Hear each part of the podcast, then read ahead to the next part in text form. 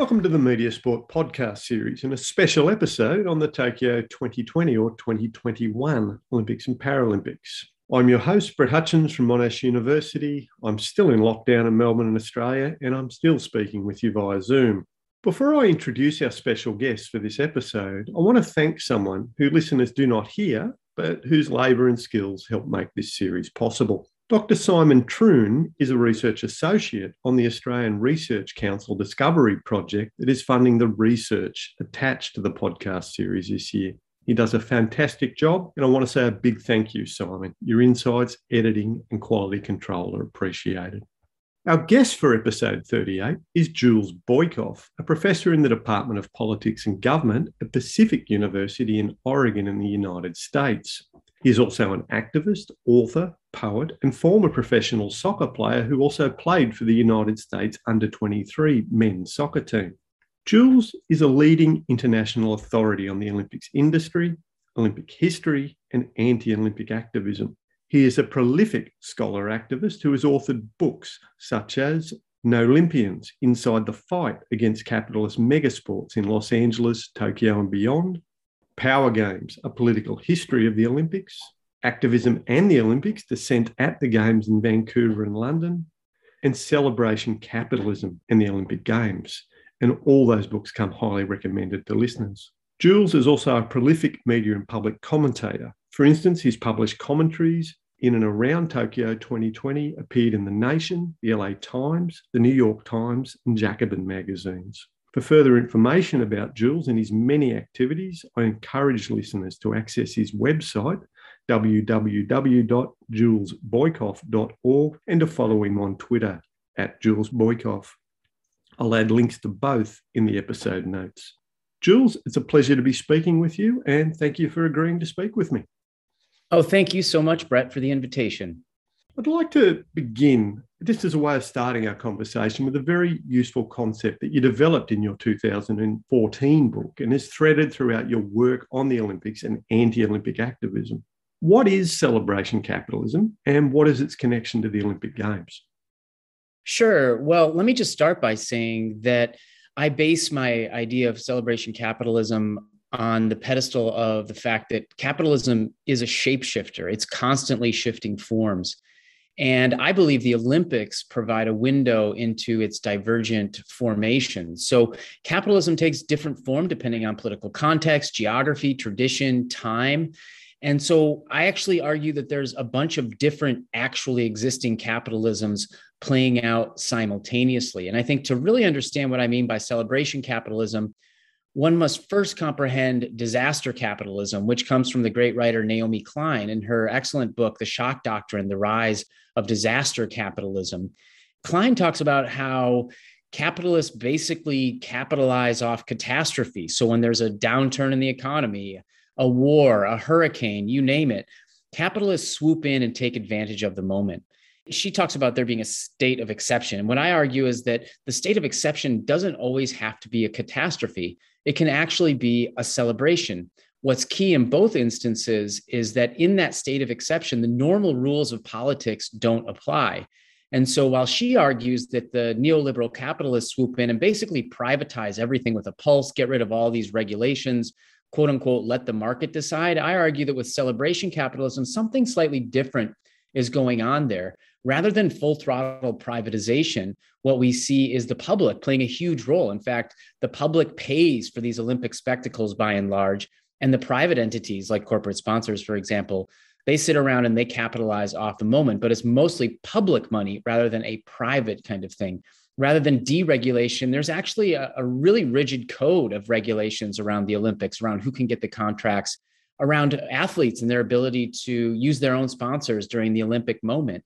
And so, what I basically argue is that you have these public private partnerships where the public pays and the private entities profit. They're incredibly lopsided public private partnerships. And this has become endemic to the way that the Olympics are organized. And so, it's definitely a, a really nice example of how celebration capitalism can happen in the real world when you look at the actual Olympic Games. And just last point on this I mean, you just need to look at Tokyo for the example Originally, they were supposed to cost $7.3 billion.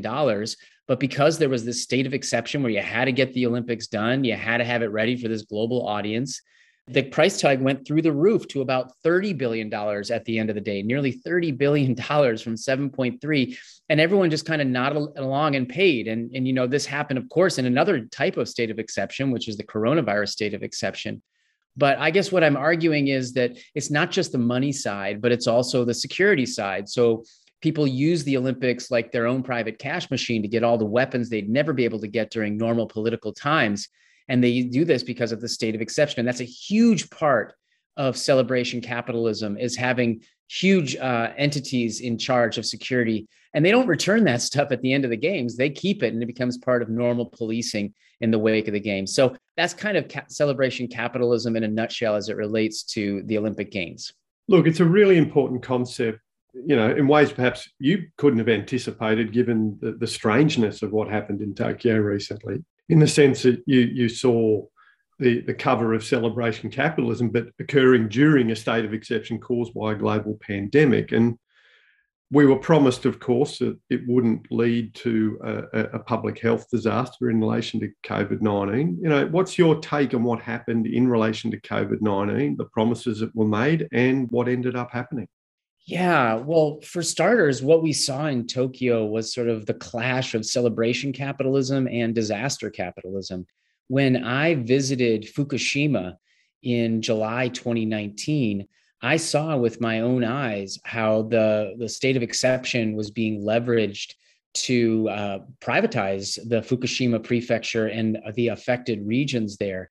At the same time, you had what I was talking about mostly happening in Tokyo, this celebration capitalism. So is this sort of dyad in action as we spoke, in very different capitalist dynamics animating each one of them, I would point out. Now, like you said, Brett, in the lead in to the Tokyo Olympics, people who were running the games in Tokyo, as well as the International Olympic Committee, was assuring us that everything was going to be just fine. It wasn't going to advance the disease in any kind of way. And I would say, for starters, uh, more than 500 people inside the so called Olympic bubble contracted coronavirus at one point, including a bunch of athletes who were not able to participate. They had their Olympic dreams uh, abandoned on the shoals of coronavirus in Tokyo. And and that was sad for them. But outside of the Olympic bubble, it was even worse. I mean, you saw skyrocketing rates of coronavirus. And if you listen to the doctors in Japan and, and in Tokyo in particular, they feel by and large overwhelmingly that the Olympics contributed to the spike in coronavirus in Tokyo and wider Japan.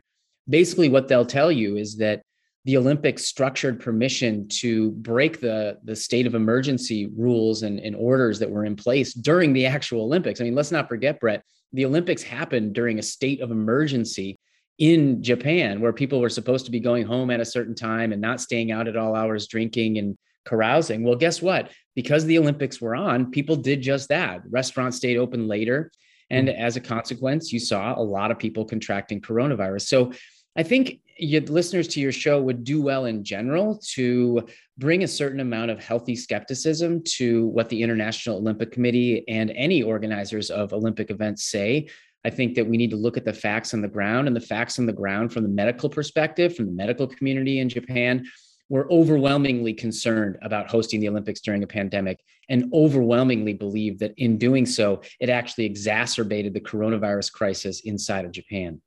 And it's a particularly um, extreme version of an existing pattern in which, you know, in the lead up to the games, we often see investigative journalism, coverage of activism, First Nations rights in, in the host countries discussed. But once the once the sport starts, the sporting spectacle and the enjoyment, and you know the sport takes over. What was happening in Tokyo away from the cameras because they were trained on spectator-free arenas almost exclusively. So what was happening away from hmm. those arenas in terms of anti-Olympic activism and what was happening with the citizens of Tokyo? Yeah, great question. And be- before I answer it, I would just say that you're absolutely right, Brett, that the typical pattern is that once the games get close to starting and then actually start, the attention from the media in particular tends to zero in on the amazing athletes. I mean, after all, it's the Olympians who very clearly make the Olympics. It's not the organizers of the games, it's not members of the International Olympic Committee. It's the Olympians that make the Olympics special and, and what they are. But this year, something very different happened. And, you know, I can tell from my own experiences because you read off the titles of my books. I mean, you can tell from the outset that I I bring what I believe to be a healthy skepticism, a, criticality to my study of the Olympic Games. And typically, my phone stops ringing, if you will, once the games start, when we hit that moment that you hmm. described. Mm. Well, this time around, absolutely not. I was very busy throughout the entire Olympic Games. And that's because hosting the Olympics during a coronavirus moment was an obvious gamble with public health, not just inside of Japan, but also outside of Japan as well. After all, you have these people coming from some 200 countries around the world that will be hanging out together and then go back in these tin cans known as airplanes to where they lived in the first place. I mean, it is just a recipe, as the medical professionals were telling us in the wake in the, in the advance of the games, for a real public health problem. So my phone kept ringing throughout the games, and also what kept happening, though, to your question, throughout the games was that you had activism in the streets of Tokyo during both the Olympics as well as during the Paralympics. And so you saw these masked people taking all the precautions that one would hope they would going out to the streets to protest the opening ceremony, for example. There was a writer from the Denver Post who was in Japan to cover the Tokyo Olympics who said for him that was the most authentic sound that he heard during the opening ceremony was people bellowing from the outside and clamoring for attention to be put toward everyday people in the city instead of this sports spectacle that was about to begin. And you know, credit to these organizers that they kept this thing going throughout the entire Olympics and Paralympics. And one thing that's really different about the, the activists in Tokyo is that they're very linked in to international anti-Olympics activism. In fact, the organizers in Tokyo, which come from two main groups, one's called Hangorin no Kai and the other is called Okotowa Link, they hosted the first ever transnational anti-Olympic summit in July 2019. I had the good fortune of attending where you had groups come from anti-Olympics groups come from around the world the Los Angeles contingent was the largest of all, about around 20 people or so. But people came from Paris, from the London Olympics in 2012, from Jakarta, a future possible city of the Olympics, from Pyeongchang and Seoul in nearby South Korea, where they hosted the Olympics somewhat recently. And so you had all these activists converge from around the world taking lessons and sharing them with each other and talking about how they'd stand with each other in solidarity. And that's one other thing that you saw during these Olympics was activists around the world standing up with the activists in Tokyo, whether it was on social media or by carrying out actions in their home cities against the Tokyo Olympics. And so it was a different kind of pushback against the Olympics in Tokyo, just as it was a different kind of Olympics in Tokyo in the first place.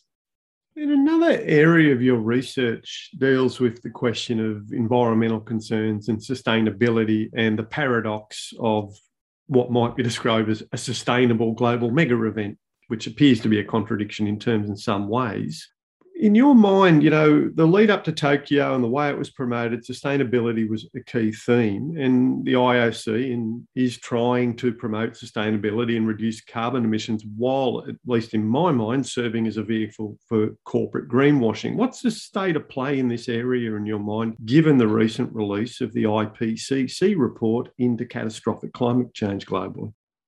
Yeah, this is such an important question for our moment how does climate change inform the way the Olympics change? And unfortunately, we haven't seen much change from the International Olympic Committee, the group that oversees the Olympics. They talk a big green game. There's no question about that. And they appear to have hired a, a PR team that really pushes out a lot of public relations on this. But for the most part, the International Olympic Committee's brand of environmentalism is more aspirational than verifiable. Uh, you'll see a lot of future tense that peppers their documents. In the 1990s, that's when the International Olympic Committee started to take environmentalism a little bit more seriously, at least in terms of its rhetoric, but its follow through has long been lacking. You know, I'll give you an example where I lived in Rio de Janeiro in the lead up to the 2016 Summer Olympics. I also lived in London ahead of the 2012 Olympics there. And greenwashing was a big critique in both of those Olympics. So In Rio, one of the promises made by the organizers of those Summer Olympics was that 80% of the water that filtrated into Guanabara Bay, which was this bay that was going to not only host Olympic events, but is also a place where people recreate and is notoriously polluted. 80% of the water entering that bay was supposed to be filtrated. Well, guess what? By the time the games arrived, it was more like 25, 26%. I took a boat ride out into Guanabara Bay. I saw dead animals, like large dead animals floating by, a couch floating by. I was with a bunch of tourists and they were taking photographs and videos of the shoreline, which was beautiful. And I was pointing my camera down toward the water and just like in, in a ghastly fashion, watching what was going by. And so, you know, once the games actually happen, then we still have seen no movement on Guanabara Bay. You know, going back to the 2012 Olympics, I think there was also a, a good example of the way the International Olympic Committee moves forward with its brand of sustainability. At that time, they started something called Sustainability Partners. It was like a new little branch of how to be a sponsor of the Olympics. And one of the sponsors, the so called sustainability sponsors at the 2012 London Olympics, was none other than BP. You know, I'm coming to you from the United States, uh, where they're pretty notorious for hemorrhaging oil into the Gulf of Mexico for a, a many days in a row and destroying the environment. And here they were, an environmental sponsor, a sustainability sponsor of the Olympics. And you know, some journalists did a great job digging into that issue of how do you become a sustainability partner for these Olympics? Well, it turns out there were no qualifications whatsoever. You basically had to just pay and then you could play. And that's exactly what BP did. They also had EDF Energies, notorious for its nuclear energy programs. And so, again, you just see this sort of greenwashing shining through.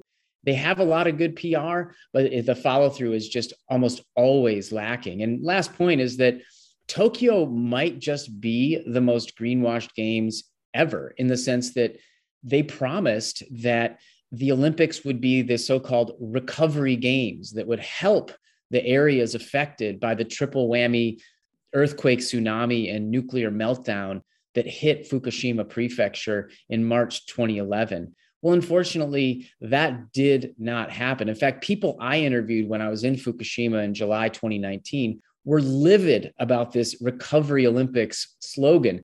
They were telling me that actually the cranes that they desperately needed in Fukushima were being farmed out to Tokyo to get ready for the Olympics. So, in other words, the Olympics were actually slowing down the recovery. And so, you know, I think that's just become unfortunately par for the Olympic course. A lot of public relations, some of it quite shiny and, and it sounds really good. But as soon as you start scratching at the surface of that shiny PR and you take a sniff it's uh, odoriferous and it's not i don't mean that in a good way. Now i'd like to spend a couple of or a little bit of time just talking about an announcement that was occurred just two days before the start of the tokyo games and it is relevant to where i'm speaking from which is australia of course which was the announcement of the city of Brisbane in Queensland as the host of the 2032 Olympics and Paralympics, which offers a really interesting time capsule, I suppose, in a sense that we, we see familiar promises being made. I suppose the first question I've got for you about this was why was the host of the 2032 Games announced 11 years in advance of the state their staging? That seems like a very long lead time compared to the experience of, say, 1956 in Melbourne or the 2000 Games in Sydney. Right. Well, first, I'll give you the answer that the International Olympic Committee would probably tell you is that they're just looking so far in the future and they really wanted to have this wonderful host that was all in to do this from Brisbane and that they're reacting to some of the critiques that have come their way for the the overpriced nature of the Olympics and this is just a way of streamlining costs. That's sort of the official line. The reality is actually quite different the truth of the matter is that fewer and fewer cities are keen to host the Olympic Games. And because of that, the International Olympic Committee, through a major Hail Mary pass, if you will, in 2017, when they allotted both the 2024 Olympics to Paris and the 2028 Olympics to Los Angeles. The reason why I mention that is because what we saw for those Olympics was all these bid cities just dropping out one after the other. Between 2013 and 2018, more than a dozen cities that were thinking about the Olympics decided against it for a variety of reasons, including the greenwashing you're talking about, the cost that we've been talking about, and so on. And so they established a pattern in Los Angeles, giving them the games 11 years in advance. And because so few cities were keen, the International Olympic Committee decided to sort of create a new process. Well, guess what? John Coates of Australia, the big honcho in charge of the Australian Olympic Committee, who was also the coordination commission head of the Tokyo Olympics, and who's been around the block in Australian politics and uh, Olympics politics for sure over the years. I'm sure your listeners in Australia will be well aware of this individual. He helped outline the process, and then guess what? Brisbane gets the gets the uh, successful bid in, in for the Olympics in 2032.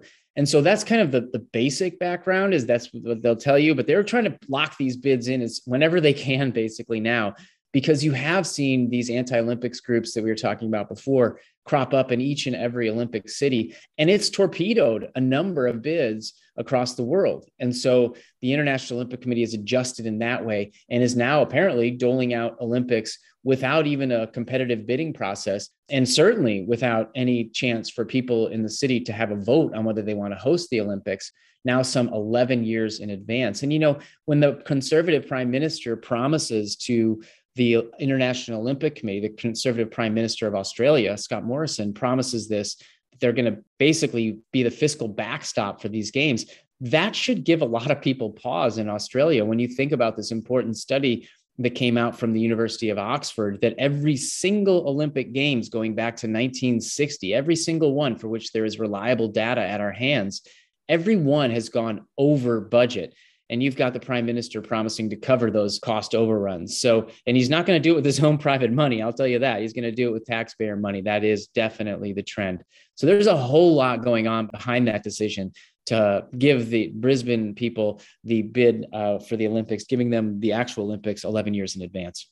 And it's kind of interesting at the level that both the Prime Minister and the Premier of Queensland, Palaszczuk, won't be in office, I dare say, by 2032. And it really sets up a familiar story in that, and this is, you know, your, your experience of watching bid cities around the world and, and cities then rejecting the games is really important um, because all sorts of promises are being made. They're familiar to me as someone who follows these things closely, but may not be as familiar to our listeners. And that, you know, everything from the cost effectiveness and the benefits of the games to the fact it will improve sporting participation rates among the children of Brisbane, Queensland, and Australia. We're seeing all these things, familiar promises made, and they happen in the lead up to most games.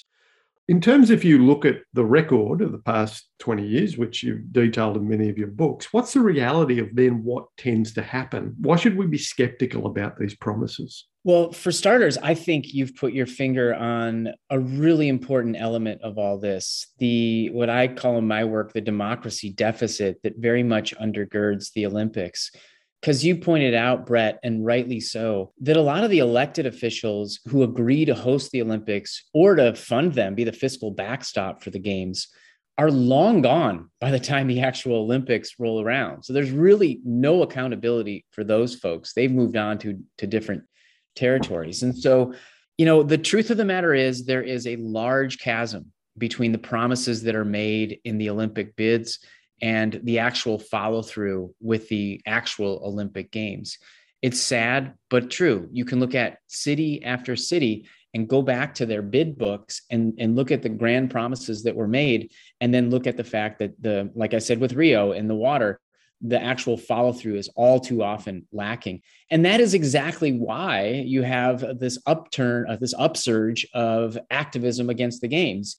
It's in part because of what we've been talking about with the overspending but it's also because of the false promises that we've seen at Olympics after Olympics. That's definitely now the pattern. I mean, look at London. If you want to look at participation in sports in the wake of an Olympics, that in a place that's kind of similar in some ways to um, what we might see in Brisbane in terms of, um, you know, English speaking and so on, and you know, developed society and, and whatnot you heard those same promises about this big surge in participation in sport in the wake of London. Well, those promises didn't materialize. They might have a tiny bump right as the Olympics approach, but the studies that have been done afterwards certainly haven't supported that. And I think that is why, for me, getting everyday people a chance to vote on whether they want to actually host the Olympic Games in their town is a necessity. And it really should be an integral part, a necessary part, a mandatory part of every single Olympic bid. Because as I've said, for too long, there's been a democracy deficit. And if the International Olympic Committee and local bidders truly care about the local population, well, then they should be jumping up and down at the opportunity to give that local population a chance to vote on whether they want to host the Olympics. They should be jumping up and down at the opportunity to make their argument in the public because nothing sharpens the arguments around the Olympics quite like having a vote on them. This really helps us air out the kind of things that you and I are talking about now in large public forums that informs the public. And, you know, if the people at Brisbane at the end of the day hear about these patterns that you and I have been talking about, and they still, a majority of them say, you know what, we're okay with that. We're willing to take the risk with taxpayer money and we know that the promises don't always happen, but we want to have the Olympics and, you know, we're going to do it. And if majority said that, hey, who would I be, this guy from Portland, Oregon, to tell the people of Brisbane no if they actually did take a, a, a vote on it? But the problem is they're not going to take a vote on it. They didn't get a chance to take a vote on it. And instead, the elites that run sport in Australia and the elected officials that we've been talking about decided for them. And that kind of paternalism really isn't democratic practice. And I think the Olympics could use a whole lot more democratic practice and a whole lot less paternalism. Know, at this early stage, uh, you know, are you? I, mean, I know you, the, the No Olympians group in LA and, and other activist groups around the world. Has, has there been any movement or contact with groups in Brisbane or discussion that you're aware of? My understanding is that those connections are being made. Um, there's an active group in Sydney that was providing solidarity support for a lot of what was happening in Tokyo. And of course, as you'll know, um, Sydney hosted the Olympics in 2000. So there's like a long history of people that were involved and saw with their own two eyes what happened there. And uh, so, yes, I believe from my contacts inside of No Olympics LA and also in Tokyo and beyond Tokyo in Japan, there are connections being made right now. So it'll be interesting to see what happens. And look at and just a final question looking forward to next year instead of 2032 and the, the winter games in Beijing. There's, you know, we, we understand the politics and um, the political sort of control uh, and security control that occurs in China. But there's been talks of boycotts because of the mass incarceration of Uyghurs in concentration camps in Xinjiang you know, what's your take on this shocking situation? Would boycotts make any difference? What does it say about the Olympic movement and its willingness to be hosted in, China? You're obviously having a lot of discussion in these areas. Yeah, well, I would encourage your listeners whenever they hear the word boycott, and I think you're right, we're going to be hearing it a lot over the coming months here as we get closer and closer to Beijing. Whenever they hear the word boycott, they should ask for clarification as to what the boycott is. Is it an athlete boycott? A full throttle athletes say no to the Olympics and they don't go because they're concerned with the human rights situation in Xinjiang province or the treatment of people in Hong Kong or the long term treatment of people in Tibet? Or are we talking about some sort of diplomatic boycott where the high level officials from your country do not go to the Olympics as a form of protest against what's happening in those regions that I mentioned? Or are we talking about an economic boycott where you don't support the country that's hosting the Olympics uh, with your, your dollars? So you sort of vote with your dollars.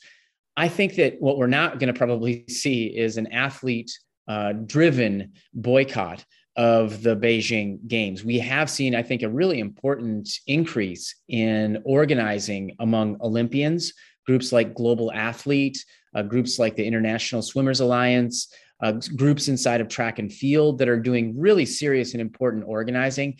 Um, but I think that a lot of times, you know, these winter sports aren't quite there yet, as with the summer sports that I mentioned. And I just don't see an athlete boycott, an athlete led boycott happening we look back, you know, at the 1980s a lot of times when we think about these boycotts, whether it was the Moscow Games or the Los Angeles Games uh, in 1980 and 1984, respectively. And a lot of those athletes who missed out on those Olympics have been pretty vociferous in their disagreement with having politicos make that decision for them. And they've really laid down a strong track record of dissent against that kind of athlete boycott as decided by politicians. So I'd be personally kind of surprised to see that. I know prediction's very tricky business, especially inside of a pandemic moment like the one we're living in right now. But I don't see that necessarily happening. But you know, the fact of the matter is, what's happening inside of China very much clashes with the principles that are enshrined in the Olympic Charter. about rights and freedom and so on. And beyond that, the International Olympic Committee was fully aware of this. You could perhaps, if you're in an incredibly generous mood, you could perhaps forgive them back in 2001 when they handed the 2008 Summer Olympics to Beijing. Because after all, people in Beijing, including the deputy mayor of Beijing, were promising that if Beijing were granted the Olympics, it would bring this big democratic heyday to the population, a human rights heyday. And of course, nothing of the sort happened. And if you listen to people like Sophie Richardson, who's the director of the China program at Human Rights Watch, she argues that in fact, hosting the 2008 Olympics was a catalyst for further human rights abuses in the country. The IOC knows this, and yet they handed the 2015 Olympics to a known human rights violator. And they should get a lot of flack for that. And I think they will get a lot of flack for that the closer that we get to these games. Yeah, it's an, an, a difficult moment given the realities of a global pandemic, followed by the possibility of a games occurring in, in that sort of context. And I, I personally, I find it confounding that the IOC claims observer status at the United Nations. Um, you know, are you aware of any sort of discussion around that that contradiction? Well, I think among scholars, critical scholars, absolutely. Among activist groups, there's people that are pointing out that contradiction. But, you know, we have these groups that you might think could impose some measure of accountability on the International Olympic Committee groups like uh, the UN, like you're pointing to, or the World Health Organization. We see them time and again uh, laying prostrate in front of the desires of the International Olympic Committee. I mean, just look at the way that the World Health Organization turned the other way during the coronavirus moment and allowed the International Olympic Committee to have its way and have its Olympics in Tokyo. I mean, it's kind of breathtaking when you think about it and you think about the medical professionals around the world that were against it. And yet here's the WHO saying, kind of saying, you know, it's fine. And so you're pointing to the, the big problem with the International Olympic Committee, and that is there's no one there to impose accountability on them. And this is the big question that people, whether they're scholars, activists, journalists, or whomever, human rights workers, they've been trying to figure out like, how do you actually corral the IOC? They're kind of become like a rogue organization that essentially does what it wants. And no one is out here, certainly not you and I, can try to impose any kind of measure of direct accountability. And that's very much what this organization needs. Yeah, look, Jules, I just want to say thank you for continuing to ask the big questions and, and investigate those who are resisting those sort of forces of power. And I'm really looking forward to following your activism and scholarship as we head towards the Winter Games and Paris in 24. All right. Well, thank you, Brett, for the opportunity. I really admire your work and I'm grateful to have this chance to speak with you. Thank you.